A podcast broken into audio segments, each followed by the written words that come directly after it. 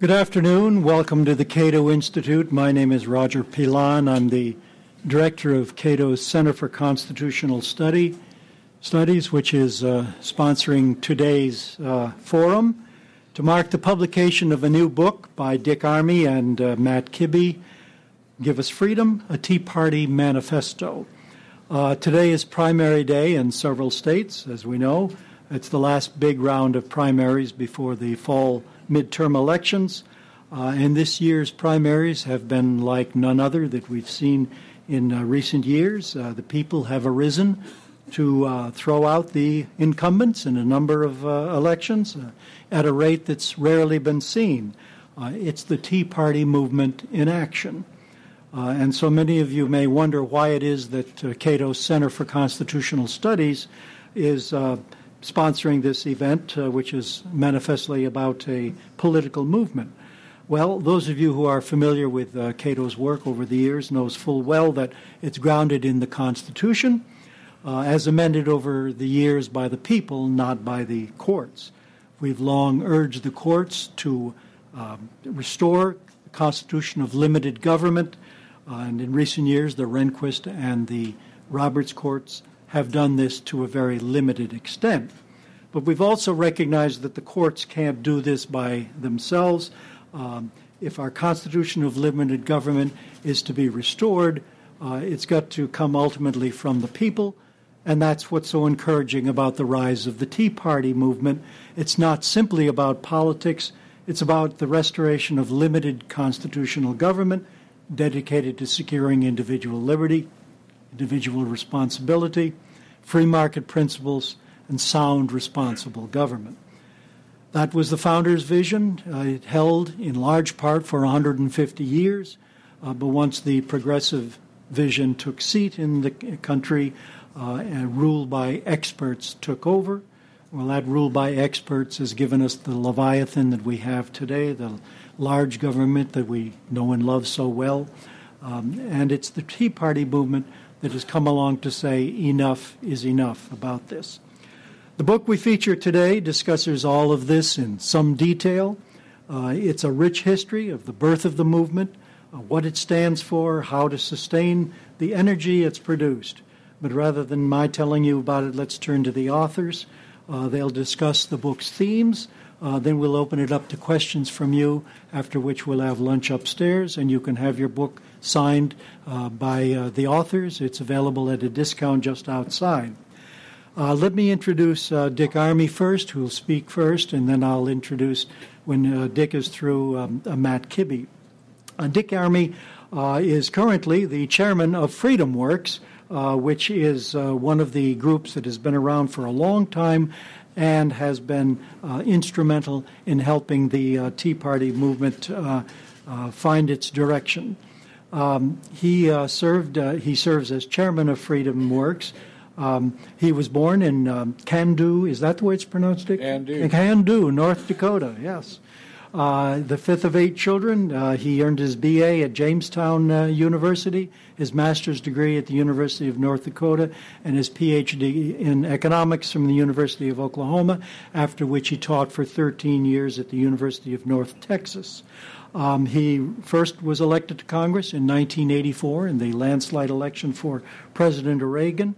Um, in 1994, he was the main author of the Contract for America. The contract helped the Republicans take over the Congress for the first time in 40 years, after which he became the majority leader. Uh, he uh, fully 60% of the Contract of America uh, became uh, the uh, signed into law, including the historic welfare reform. Uh, Dick is the author of several books, including um, price theory, a, a policy welfare approach, uh, freedom revolution, uh, the flat tax, and Armey's Axiom, uh, which was written in 2003. Since joining Freedom Works in 2003, Army has traveled to over uh, uh, 20 states rallying grassroots, testifying before state and federal governments, meeting the pro reform legislatures, and challenging backsliding uh, politicians while helping advance Freedom Works' mission of lower taxes, less government, and more freedom. Would you please welcome Dick Armey?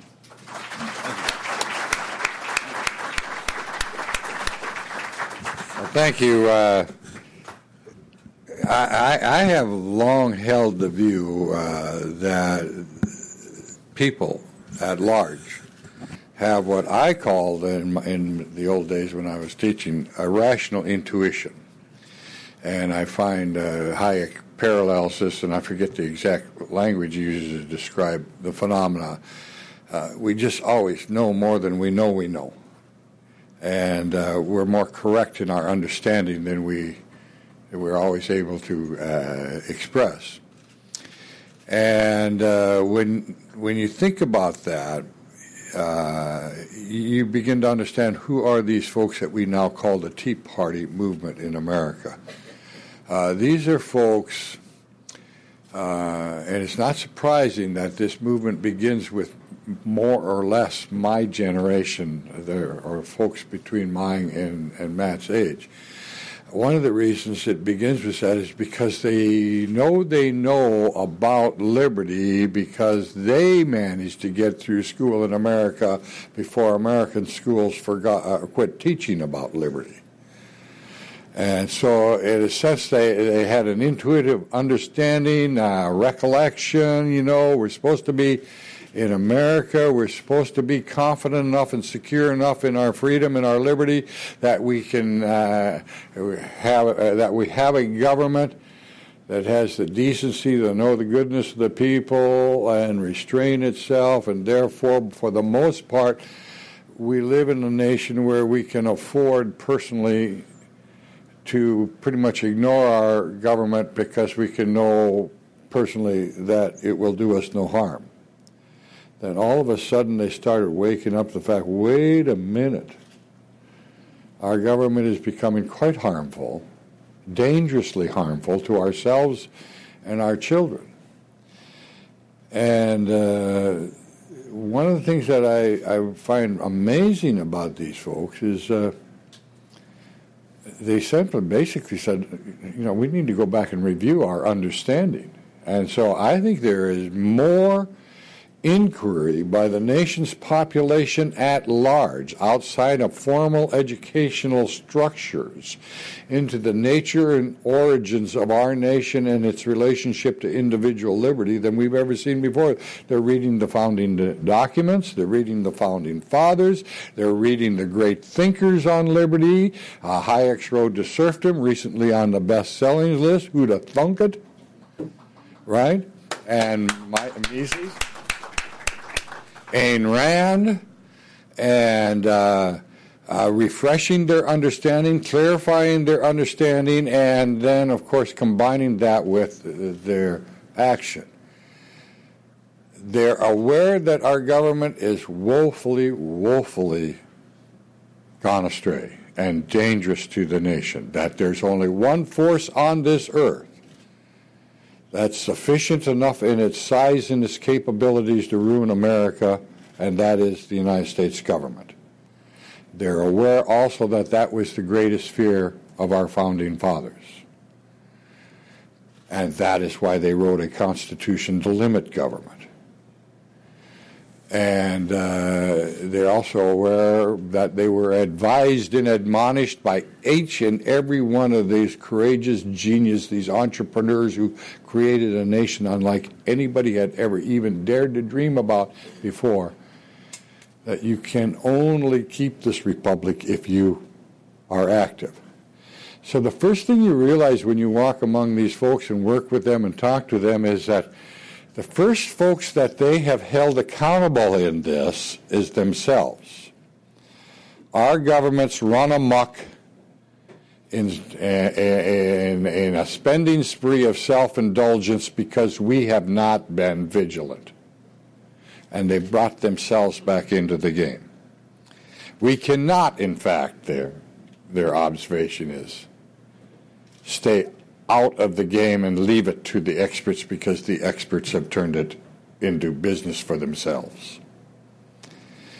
And uh, having first held themselves accountable, the, the, I think the miracle, Matt will go into this in greater detail, the miracle that mystifies the left uh, or the establishment, in fact, in general, uh, is the internet they talk to one another over the internet. I always laugh. I said, poor old Al Gore's got to deal with the fact that he is the inventor of the demise of the left.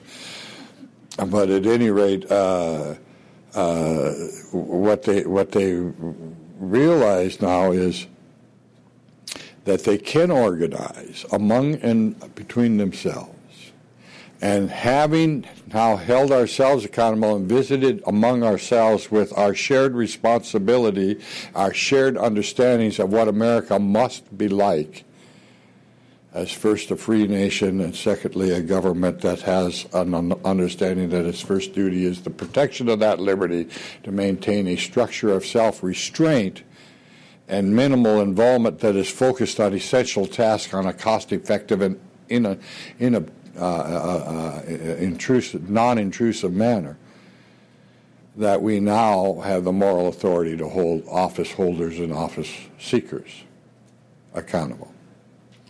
So, what this movement is about now is replacing malfeasant office holders with those who understand about service. They understand that those people who Uh, accept high office as a license to go into business for themselves and to be self indulgent.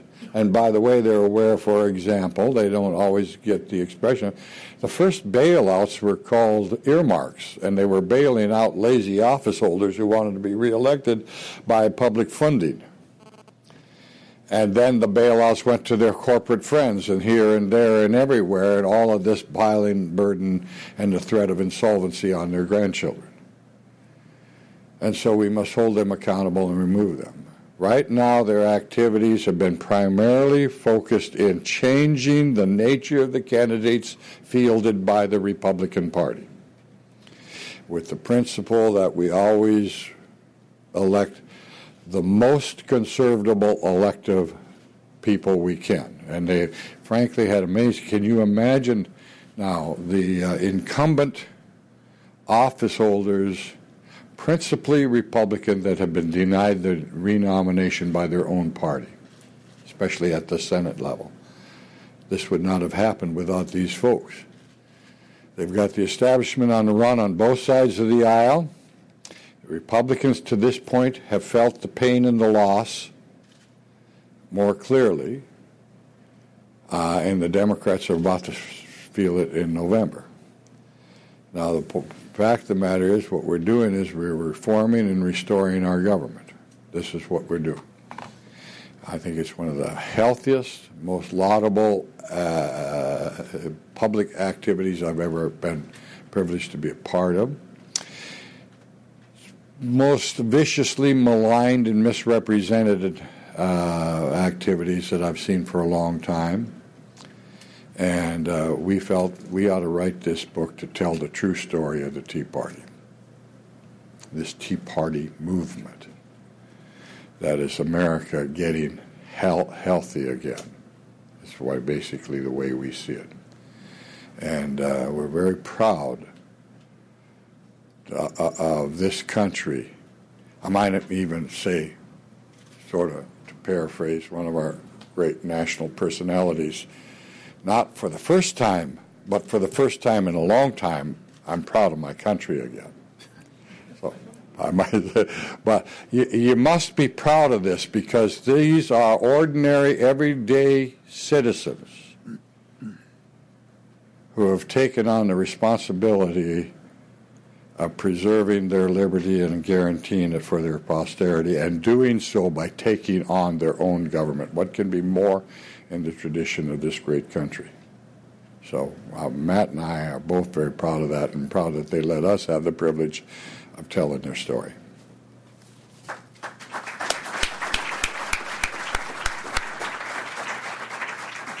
Well, thank you, Dick. The book, by the way, goes into not only the history of the Tea Party, but the history of citizen involvement in changing the government from the beginning, indeed, from before the beginning of the United States as a free and independent country.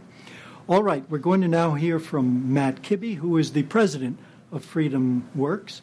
Uh, Matt became the president and CEO uh, in June of 2004. Uh, prior to that, he uh, from from '96 to 2004, he was Freedom Works executive vice president. Um, he manages uh, the overall operations and strategy of the organization, including public policy development, grassroots operations, and state and federal issue campaigns for the organization. Prior to joining Freedom Works, uh, Matt uh, served as Chief of Staff and House Budget Committee Associate for U.S. Rep. Uh, Dan Miller uh, from 1993 to 96. Uh, between 1990 and 93, he was Director of Federal Budget Policy for the U.S. Chamber of Commerce. Um, he is a uh, graduate of uh, Grove City College in economics, and he studied economics also at George Mason University. He's written extensively on economics, public policy, and politics for the Wall Street Journal, USA Today, Washington Times, Reason, Market Process, the Journal of Regulation and Social Costs, and elsewhere. Please welcome Matt Kibbe.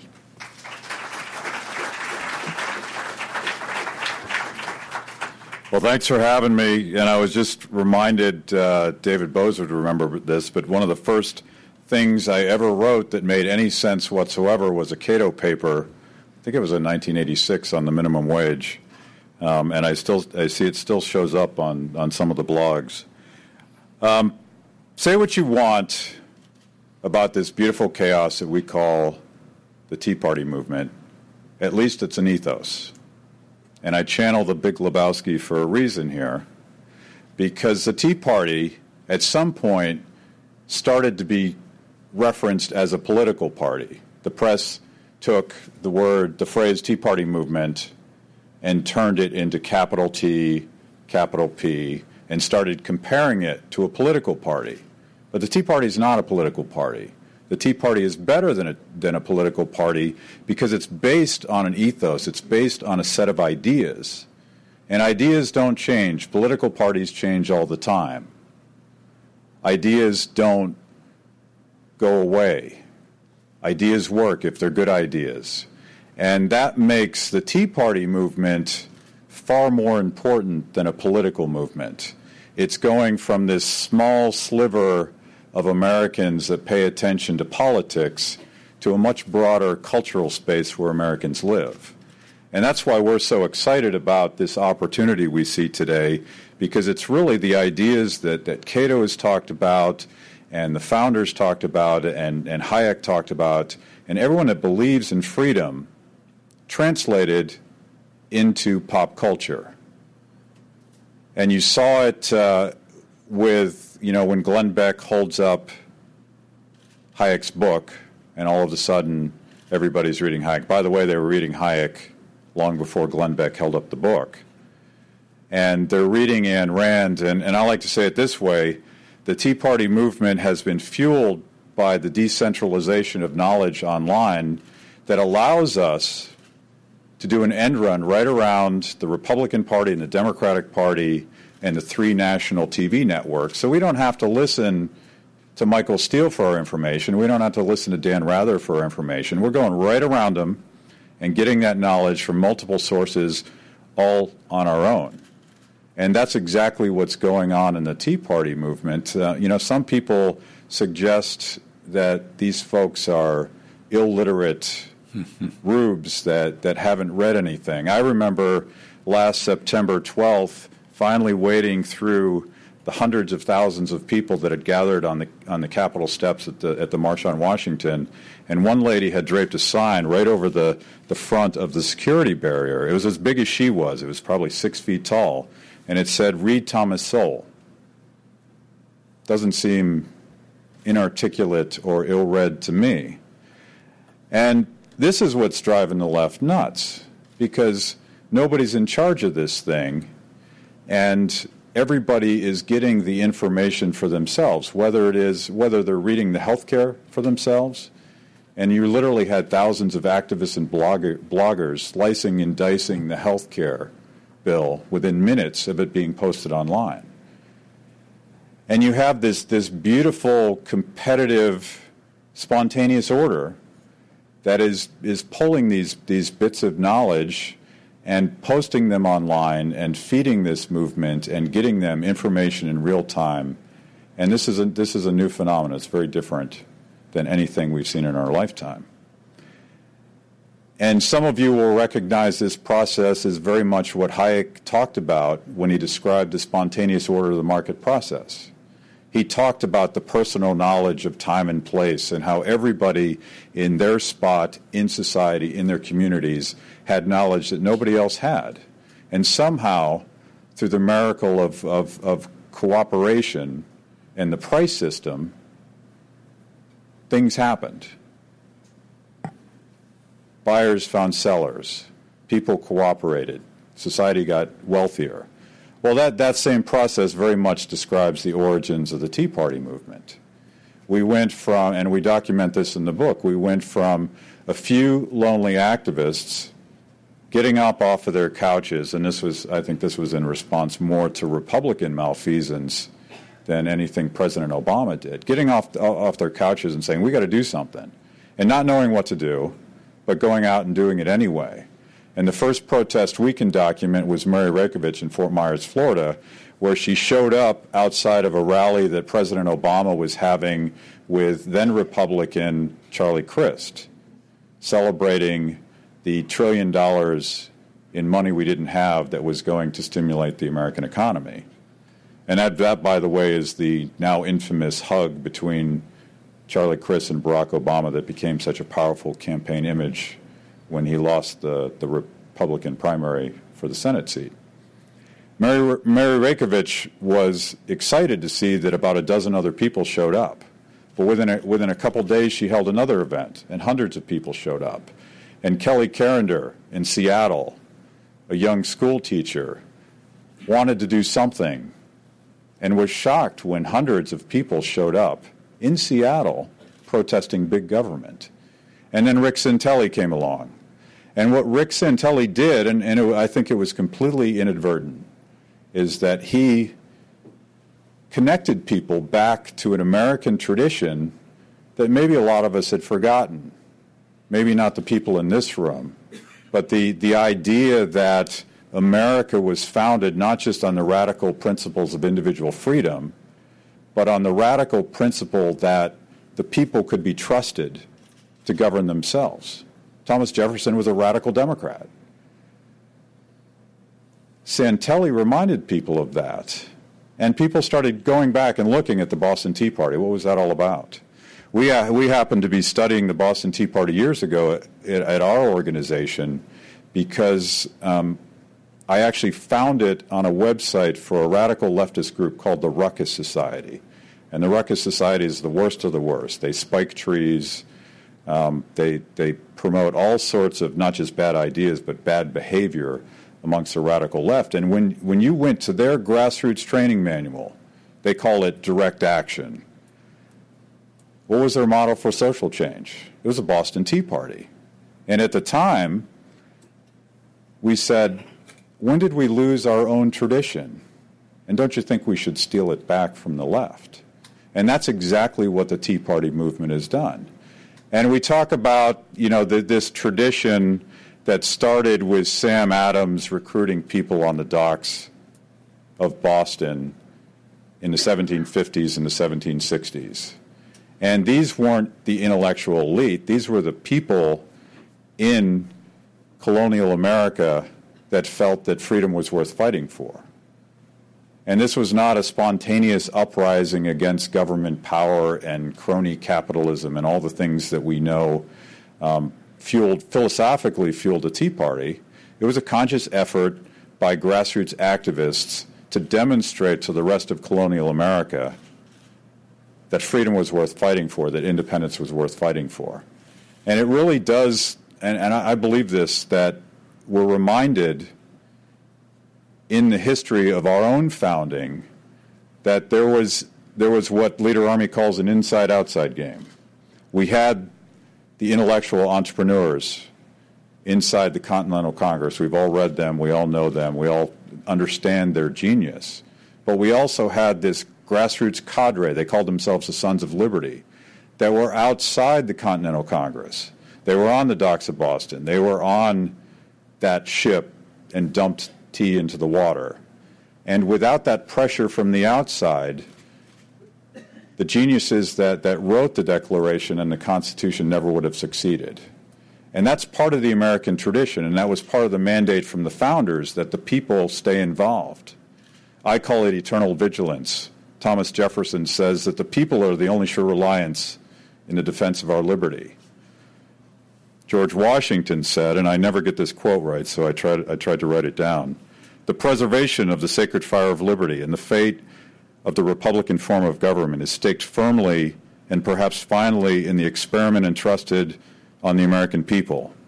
I think what he's saying there is that this whole thing isn't going to work unless the people stay involved. Today, I think that the Tea Party movement is, is a rebirth, if you will, of the mandate from the founders that a constitutionally limited government will not work unless people stay vigilant, stay on their elected officials, and insist that they not only say the right thing, but do the right thing. And that makes this movement more than a political movement. There's going to be a lot of election results, and, and we, we describe this in the book that the Tea Party movement, first and foremost, from a political standpoint, is in fact a hostile takeover of the Republican Party. And that got a lot of press, and we mean that as economists. And there's a very technical meaning of the word hostile takeover. But what you're seeing again and again in election after election is tax and spend Republicans being replaced with people that believe that the Constitution limits the size of government, believe that you shouldn't spend money you have, believe that governments don't run car companies or healthcare systems very well. And it's been quite dramatic, and I think that's going to have a real impact on the, um, the makeup of the next Congress, whether it be controlled by Republicans or Democrats. And then, of course, on November 2nd, we're going to see a substantial turnout, a wave of independent voters, Tea Partiers, who are going to really change the numbers, the head count in the next Congress. Um, how that turns out, let's wait and see how that turns out. Um, 1994 had 9 million new voters show up at the polls, and they were mostly independents. They were mostly reacting somewhat spontaneously to two things. One, uh, democratic excesses, and two, the promise of a national vision that uh, a few people over on this side of the panel helped produce, called the Contract from America. Well, the Tea Party movement has created its own contract. And again, from the bottom up, again, spontaneously, through these bits of knowledge and information that has come through the internet, hundreds of thousands of people voted on a contract from America. And the top 10 were posted. Um, and I challenge any of you, as limited government conservatives or as libertarians, to find any, any problems with that document. And that, that is what binds the Tea Party movement. There's a lot of things we disagree on as any broad social movement. There's, you could have arguments for the rest of our lives about what we disagree on. But what binds us is the simple ideas that, that the founders animated. Government shouldn't spend money it doesn't have. The Constitution is a set of rules that properly limits the size and scope of government. And freedom, personal individual liberty that's if you if you wade through the crowds and you talk to these folks, those are the three things that brought them there to this. So I think it's an opportunity um, from our point of view. November 3rd is far more important than November 2nd because that's the test. The question is is this movement sustainable? Is this just a political uprising that will, will come and pass just like we've seen political uprisings in the past? Or is this, in fact, a, a cultural shift a rediscover discovery of the ideas of liberty and a translation of those ideas into a cohesive community. I happen to believe that it is, and I think on November 3rd you're going to see a, an aggressive effort to hold newly elected officials accountable for the promises they made in the election. And we have to find we all have to find ways to to support and feed this movement. And they want ideas and they want um, ways that they can be more effective when it comes to actually translating ideas and protests into legislation. And they want to know how they can effectively get, get America back where it belongs. And that's an opportunity that I, th- I hope we all join in. It would be a shame to let it pass. And I think uh, I just couldn't be more excited. I'm a little tired right now, but I, I, this is our moment. Thank you.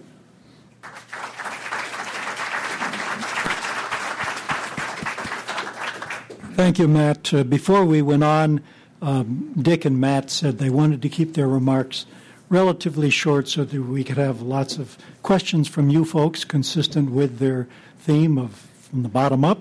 And so now we have that time. Uh, let me uh, ask you to raise your hand if you have a question uh, and identify yourself. Wait till the microphone gets there. T- uh, tell us any affiliation you may have hey. and um, to whom your question is directed. First person? Uh, right up there in the back, we have a lady with her hand way up. Uh, my name is Elizabeth Edwards. I'm a new intern here at the Cato Institute with uh, the media department. And I have a question about the relationship between the so called Tea Party and Sarah Palin. Uh, within the first 10 minutes of the vice presidential debates against Joe Biden, Sarah Palin repeated the class warfare left wing lie that the economic collapse could be blamed on uh, the greed on Wall Street. And uh, I haven't seen anything that shows that she has uh, really the, the true convictions um, that are required for a revolution in government. So, does does the seeming eagerness of many Tea Party members to embrace Sarah Palin uh, concern you? And if not, why not? Yeah, let me. I mean, I think uh, you're you're talking about Sarah Palin before she went rogue. My guess is that on that occasion in her life, as a newly selected vice presidential candidate, a person basically just sort of thrown in the deep water and said swim, and here's the instruction manual. She was doing what her handlers did. She soon got impatient with that. So let's sort of bring fast forward this great big movement that we see is very skeptical and cynical. First of all, it has no trust of political parties. Political parties they see as empty vessels and whimsical and adaptive to whatever ideas they think helps them get. There's a great country western song, I don't care what's right or wrong, I don't try to understand. Let the devil take tomorrow because tonight I need a friend. And that's basically the way politicians think. And, uh, uh, so they've been very skeptical. That there are very few national political persons who have won their trust and respect, and she has done so. Well, the Sarah Palin you described at that moment, at that time, acting out the coaching of her handlers as assigned to her by the presidential uh, nominee who just selected her uh, is not the Sarah Palin that would have earned the trust of such folks.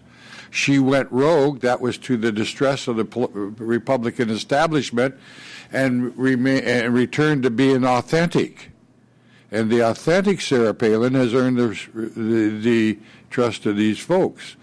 Uh, so the fact of the matter is, I think if you were to sit down and talk to the authentic Sarah Palin that's out there now, on her own hoof, making her own ground on her own terms, you would find that she's quite different than that person that appalled you at that moment. Matt, you want to add something to that? Uh, yeah, and it's important to point out that uh, the Tea Party movement is leaderless. And a lot of the activists have, have actually read The Starfish and the Spider, and they've embraced that phrase. And by leaderless, we mean that there are thousands and thousands of Tea Party leaders. It's localized, it's decentralized. Sarah Palin is not in charge of the Tea Party. Dick Armey is not in charge of the Tea Party. Glenn Beck is not in charge of the Tea Party. Um, that said, I would like to address, I don't remember what she said in that campaign, but another thing that animates the Tea Party is frustration and even anger with, with what Gerald O'Driscoll calls crony capitalism. And the TARP bailout and the, the stuff that led up to the TARP bailout certainly involved a lot of corporate malfeasance And it was this relationship that O'Driscoll talks about between committee chairmen and privileged bankers and a, and a fixing of the rules and haves and have nots. Uh, the Tea Party movement rejects that. They reject any corporation that has its snout in the, in the public trough whether it use it to, to rent seek for earmarks or to game the system against others. And I think this is healthy. I mean, some people view this as populism, but if that's populism, sign me up. Uh, this uh, lady right here.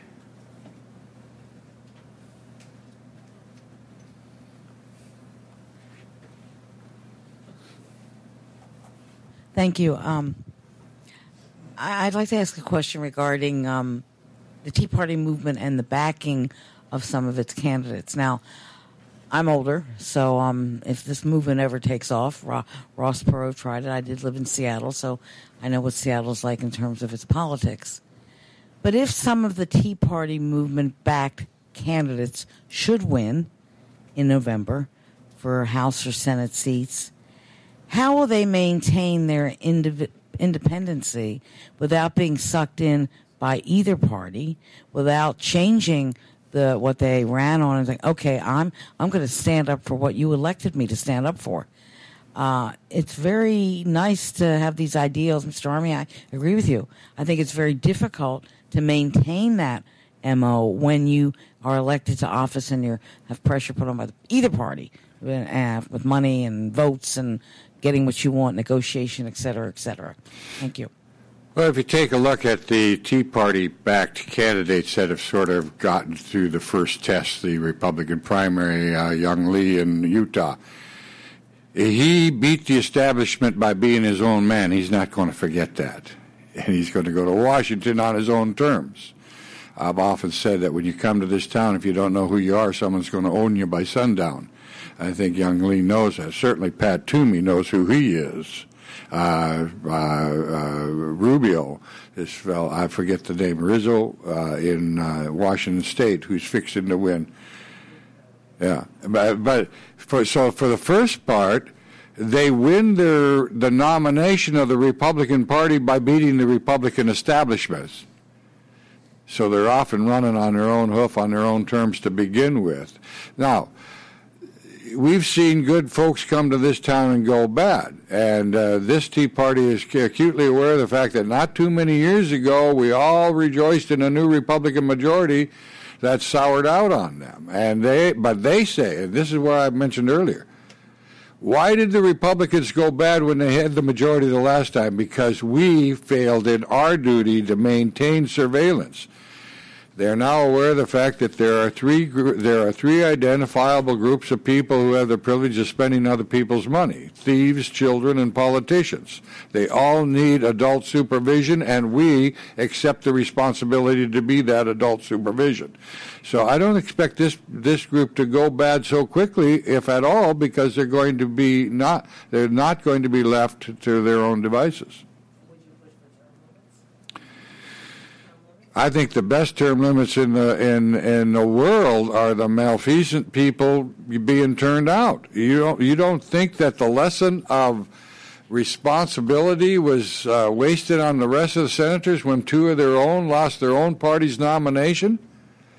That's a far more penetrating lesson to the rest of them who remain in office than they got just kicked off the meter because the meter ran out. They got kicked out because they done bad. That's a good lesson. There's an awful lot of senators today that just want us to know what special folks they are. Uh, this gentleman right here.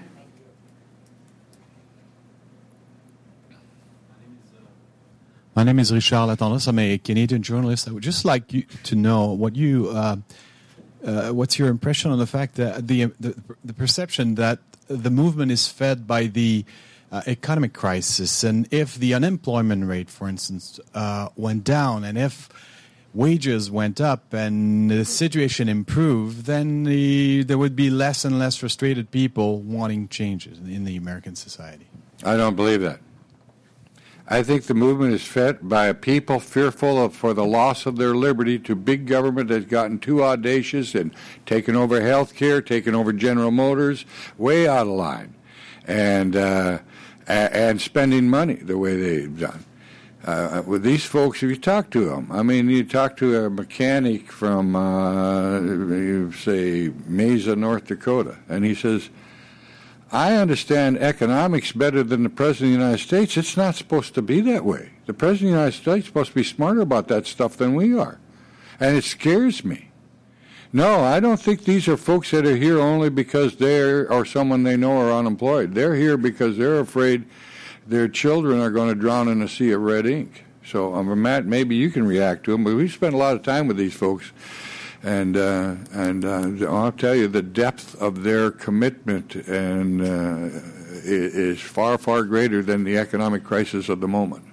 In fact, is it not the case, Matt, that the concern for the Constitution is what characterizes these people, perhaps more than anything, and that will long um, when we do get back to economic uh, norm- normalcy, that uh, that will continue. It's a decline in liberties that uh, so much animates this movement. And you see the signs at the rallies, and they are overwhelmingly signs that say something like "Give us back our Constitution." Uh, you've experienced that, I assume, in other parts of the country as well. Yeah, absolutely, and it's it's not unusual that they in fact produce the Cato Constitution from their back pocket. These these guys actually read the Constitution, which is something that maybe m- many members. It's available Congress. outside for just a dollar, by the way. And I'm getting 25 percent every royalty, but there is it. There's a there's a there's a justice component here, and I'm not talking about social justice, which apparently means taking my money and giving it to someone else. I'm talking about justice, which is treating everybody exactly the same as everybody else under the, the rules of law. And you look at some of the, the first boiling points of the Tea Party, and it was bailing out irresponsible homeowners who had, who had lied on their loans. It was bailing out irresponsible banks who had gamed the system and taken risks, assuming that you guys would all pay for it. Fellow right here. Sir? Yes, sir. Uh, my name is Camby Bert. I write for the... Wait, wait for the uh, phone. Ms. Cammy Bhatt. I write for the Pakistani Spectator. I'm a Republican. I have a question about the xenophobic and very introvert element that Tea Party is trying to bring. For example, Newt Gingrich, what he did in New York. I'm Muslim. I'm as American as you are. But the way, for example, I'm from Pakistan. Pakistan lost 3,000 people just within last year. Our economy, Pakistan economy, lost 100 million billion dollars in opportunity lost. What is happening there in Afghanistan? So, giving the impression that somehow these Muslims are outsiders and they are coming here to conquer the country without realizing what are those people, poor people, suffering in Pakistan and in those Muslim countries, it's very, very cheap shot. And even I'm Republican, I'm more conservative than you are, and then you are, but I feel very hurt that the way these people are operating. Do you have any question? Thanks. Oh, I'm sorry. I'm sorry. No. Do, do well, I'll, I'll be the first to say. I mean, I don't know what uh, what's going on here because once again, I got to say, I don't believe that these folks don't address these issues. These folks are concerned with their personal liberty and the liberty of all people. They're concerned with a government that is just simply run amok and running into fi- the nation into financial crisis.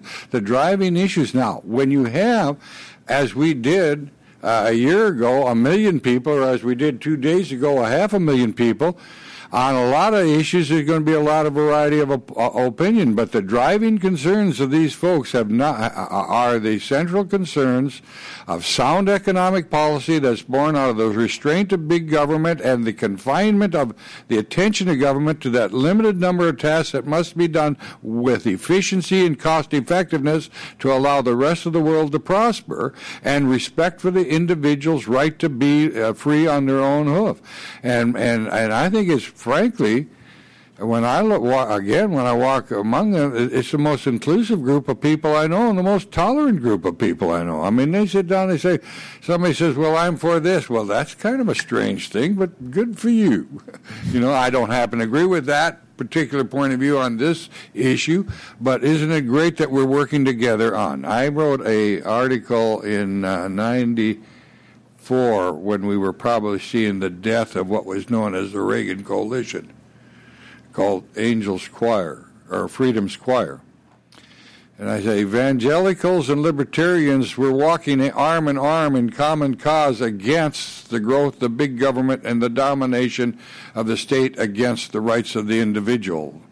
And uh, I see that reemergent here. So I'm sorry. I, I hope you haven't fe- ever felt unwelcome, but I would bet you have a better chance of fe- feeling unwelcome in either of the two standing political. Can I just add just just two more points? I should have added Newt Gingrich to the list of people who aren't in charge of the Tea Party. As you look through the contract from America, you will see nothing about this. And of course, you haven't seen thousands of signs out there that are xenophobic or anti Muslim. All right, this gentleman right here. Uh, Fernando Menendez, Atlas Economic Research Foundation. Uh, just came back from Europe, and in Europe there is much talk among conservatives and among classical liberals about the Tea Party, its replicability. Um, it's, uh, it's, it's very exciting to them to see it. Uh, in any dynamic situation, we know we have forces that are driving it, and we also know f- that we have forces that are hindering its advance. I'd like to know from, from both of you, instead of um, presuming what those forces are, if you could speak a little bit to what is driving the movement, if you will, and what are some potential threats to it that may hinder its development. Well, fear.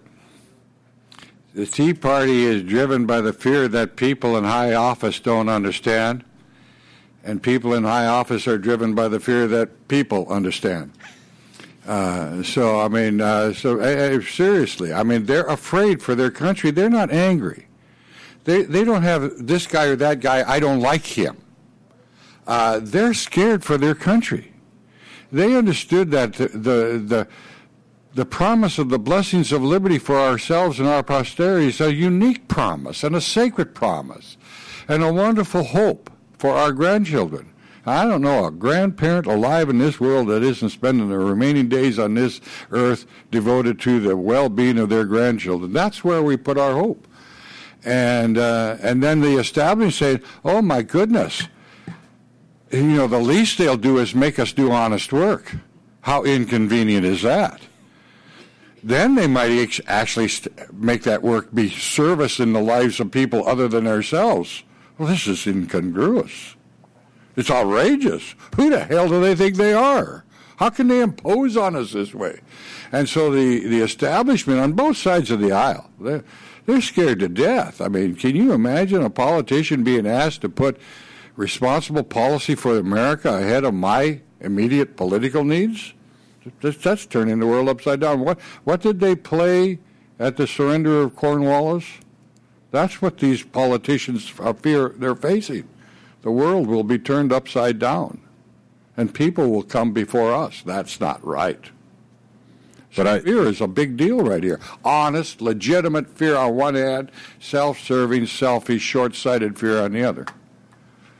But it's it is the internet and this decentralization of knowledge, which is the fuel that's going to allow this thing to to take off all across the world. And the Tea, Tea Party is becoming a brand.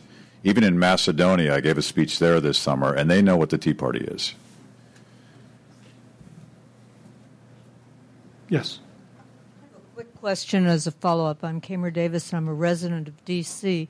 How does the Tea Party feel about taxation and representation? Taxation with representation as opposed to without it? Correct. In other words, all would have been well in the American Revolution if we'd only had representation and could tax ourselves to death. Well, I think they, they take on the honorable American tradition that you should have a legitimate ta- levy of taxation only through a g- legitimate government that is first ordained by the people at large. Uh, and uh, but they are probably a little bit more concerned about uh, going back to Milton Friedman's observation that the real rate of taxation is the level of spending, and you, we've got to get spending under control. The thousand pound gorilla that's breaking the back of the American economy is this government. The government is too big, too fat, too sloppy, too inefficient, too meddlesome uh, to inefficiency uh, uh, sponsoring, and it's killing the American economy. And of course, the, the immediate discernible taxes levied are insufficient to pay their immediate costs. Therefore, you get indirect taxation through either inflation or the taxation of a coming generation.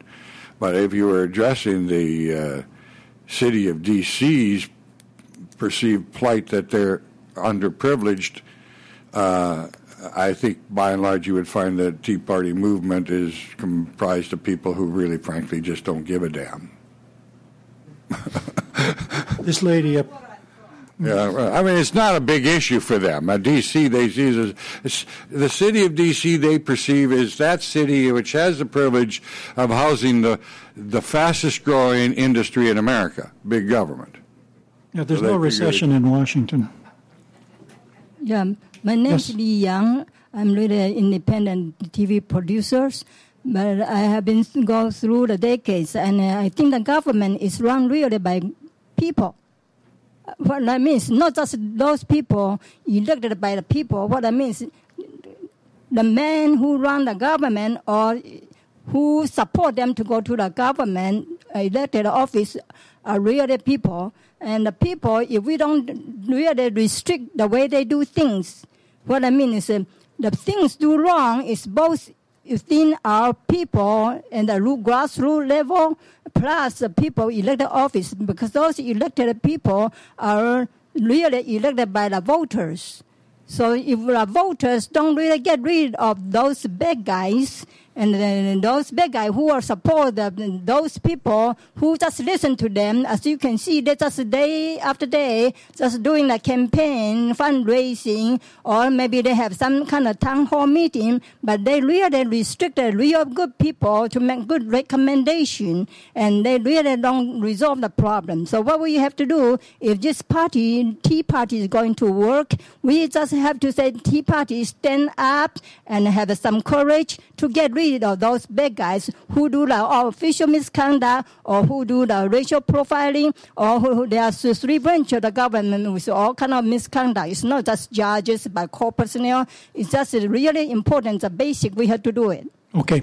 I'll, I'll, t- I'll take that because what I hear is public choice 101. And I think that's a realization that every Tea Partier has really taken to, to heart um, we can no longer count on politicians to do the right thing just because it's the right thing to do. We can no longer count on politicians to do what they said they were going to do. We have to give them an incentive to do the right thing by showing up. And I think it's really uh, James Buchanan translated into a mass movement. I have not seen him out there with a sign, but I think he's cheering uh, behind the scenes. uh, this uh, gentleman right here behind the Apple computer. The Apple computer.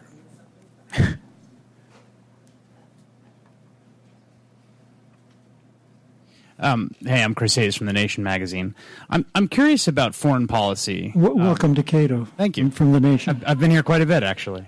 Um, I'm curious about foreign policy. It seems like if you want to talk about uh, the size of government and it doing things sloppily and expensively, it's it's hard to look away from the wars, the two wars we're fighting, particularly the war in Iraq. Um, I know Mr. Armey's expressed regret over the, the, the, the, vote on the war in Iraq, but I'm curious the degree to which the constituency of the Tea Party sees foreign policy, foreign militarism as a central core issue of liberty and, and growth of government, or whether it's sort of outside the purview of the, of the core set of principles you said that are kind of binding people together. Go ahead, Matt. I, I think, like a lot of these non fiscal issues, there's a broad diversity of opinion on foreign policy. Well, I'm telling you what they think. That was a question, right? Mm. Um, so we have Ron Paul on our stage, and we have um, folks that, that adamantly think that we should win in Iraq and Afghanistan. And absolutely, the defense budget is a fiscal issue. Yeah, my wife puts it to me this way on so many of these issues. If we lose the country, all of these things are rather curious, aren't they? The the question right now: Are we going to save this nation or not? And the, the the threat that the nation faces is a threat of insolvency, the threat of just the the whole surrender of your personal liberties to an overbearing government that somehow is going to control your life in a thousand different ways. I mean, they take away your liberty here, they do it. And by the way, it just watch President Obama. Don't think for a moment that his zeal for control is going to be diminished by the loss of the Senate major- or the House and, and possibly Senate majority. If they cut him off at the legislative pass, he will go the executive administrative route. And one of the disciplines that this new Congress had better learn and practice immediately is the discipline of congressional oversight of runaway agencies run amok. But these issues are all important. And they're important to everybody out there, but there's a broader diversity of, of, of ideas and a, a, lesser sense of urgency that they attach to them. Um, all the way in the back, we have a gentleman with his hand up. You're alluding to the non delegation doctrine, of course, uh, Dick. Mm-hmm. yeah. I think the uh, the Tea Party is. Identify yourself. You oh, sorry, I'm Rasheen Carbon. I'm unaffiliated. Uh, I just wanted you guys to talk about what the Tea Party movement is doing in the judicial space, and we've talked a lot about the executive branch and legislative branch and their ire at that. But what are their kind of particular grievances with um, are the greater court system and the Supreme Court, things like that? Thanks. You want me to do that? Go ahead. Uh, I, I can't remember which state it was, but I was just talking to a Tea Party activist that is getting very focused on local judicial elections and holding that branch accountable as well. It's a more interesting problem, and you see, um, we had Ken Cuccinelli on the stage this last Sunday talking about the unconstitutionality of the individual mandate and some of the things the federal government is doing, and he is a Tea Party rock star by any measure. So there is a lot of focus on that branch of government as well. I think as this thing evolves and, and, and gets more into local elections, they're going to start driving some of these judicial races as well, and that's going to have an impact not just on those specific elections, but the behavior of the judiciary. Uh, Andy?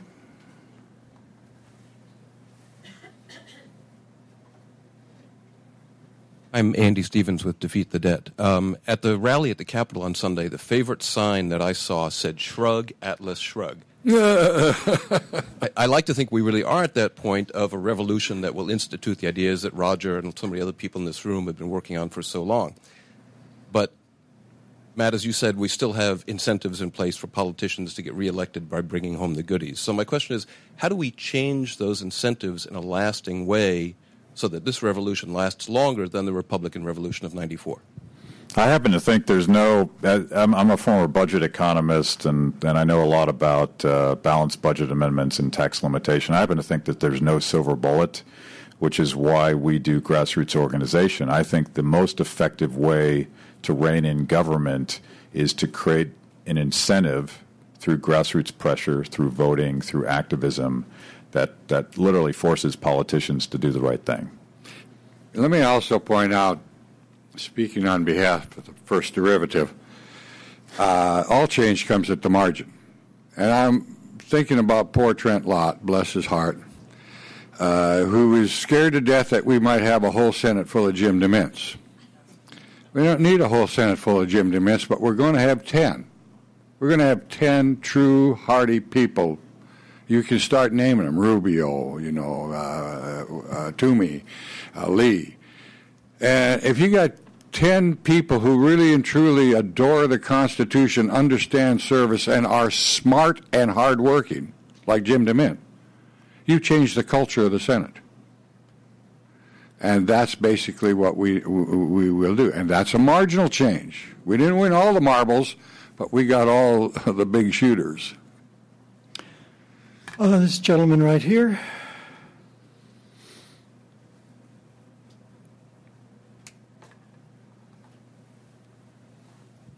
I'm Terry Cooper. How high on the hit parade these days are so called legislative process issues like uh, an aversion to these thousand page bills and guaranteeing everybody, including the public, enough time to digest, not just read, but understand and publish their thoughts on these bills before they're voted on?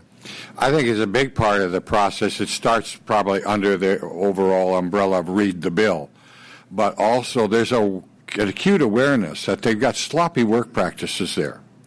Now, legislative sloppy work is instrumental to the political objectives of the Democrat Party because they enfranchise trial lawyers and bureaucrats who are usually uh, union members who are uh, who are uh, contributing to their campaigns. Republicans do sloppy work only because they're lazy. I mean, there's no excuse. There's no self interest one can identify with Republicans doing legislatively sloppy work. Uh, so uh, the fact of the matter is, the the fact is the Republicans or the Congress can scarcely get anything done through regular order and the discipline, uh, observance of their own legislative practices, all of which are very useful and utilitarian, but can, in a legislative panic, spend 750 billion dollars over the weekend.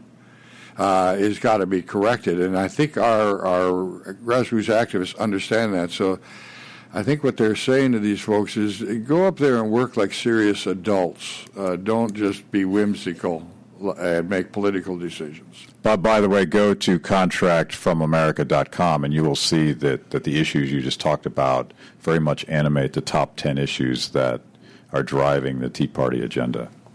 Uh, the young woman behind the camera.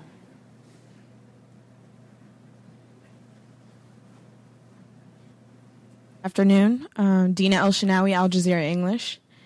Uh, you speak of honorable American traditions and adhering to the basic principles of the Constitution.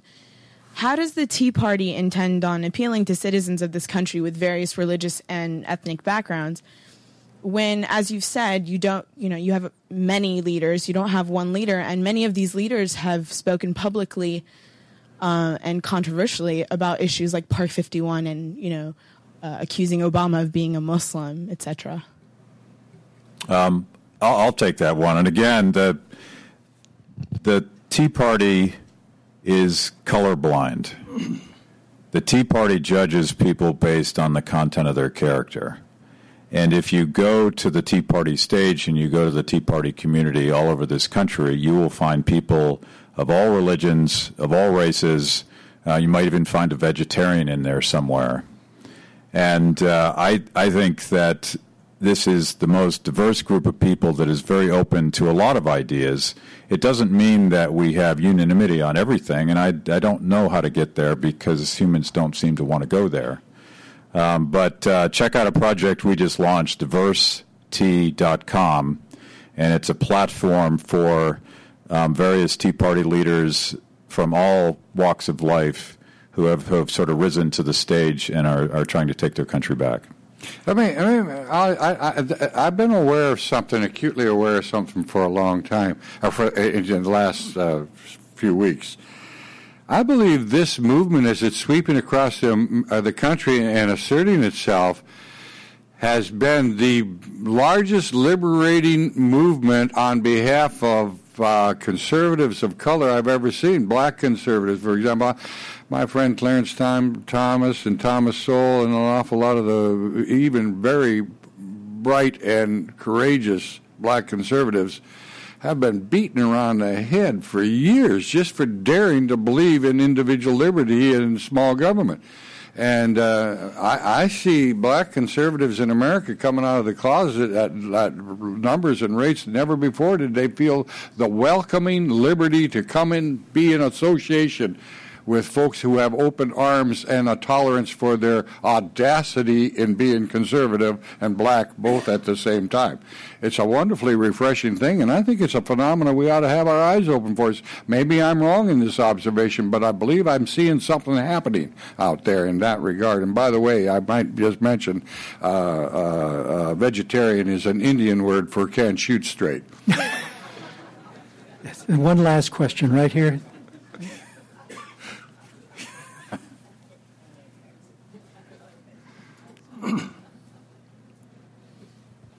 Hi, I'm Beth Powers with Liberty in America. We've been traveling the country doing education programs. I have both a comment and a question. The comment is in support of your assertion that this is a very diverse group and that, in fact, for Americans of color and Hispanics included in that group. It's been quite liberating, and I think we've observed the same thing. My question is about young people. What does the data show about their involvement? We we know from the uh, election in 2008 that young people voted in droves and got active in droves in support of Obama. Um, and we also know that there's a sort of a movement on campus that supports the Ron Paul faction, the uh, you know the the radical lib- libertarians. What are you seeing in the last several months relative to young people and their involvement in liberty, and what does the data show? I again, Matt. I'll just be quick. I, I, think I'm seeing that emerge. We're seeing it in the numbers, the sign-ups, and so forth, uh, the the age of the folks signing up. And I have a theory about that young people in America, that is, say, the under 30 Americans, never heard about the Constitution before, never heard of the great genius and the great courage of our founding fathers before because they've been schooled in, in, in, America in recent years. All of a sudden, their parents and grandparents are talking in ways that they've never heard before about the founding genius of America, the practical genius of America, the exceptionalism of America, and, and this system that, that encourages uh, the entrepreneurial success. Uh, and so they're, they're, they are now learning the lessons from their parents that were denied to them in school, and they're and it's catching fire with them. So I think they're coming out now to this movement. There's no doubt in my mind the movement had to be awakened by people who were properly schooled in liberty, and that hasn't been happening in this country in our formal education for some time. We have uh, hip hop Tea Partiers. We have a Facebook page for Deadhead Tea Partiers. We have Tea Partiers with tattoos and nose rings. And we have just about everybody. And part of the Tea Party ethos is to make this thing fun who wants to go to a Republican rally where some 70 year old guy with an Adam Smith tie, hopefully I didn't offend anybody, uh, Dick, uh, you uh, is is giving a speech. Um, so we make it fun. And uh, where did you say you worked?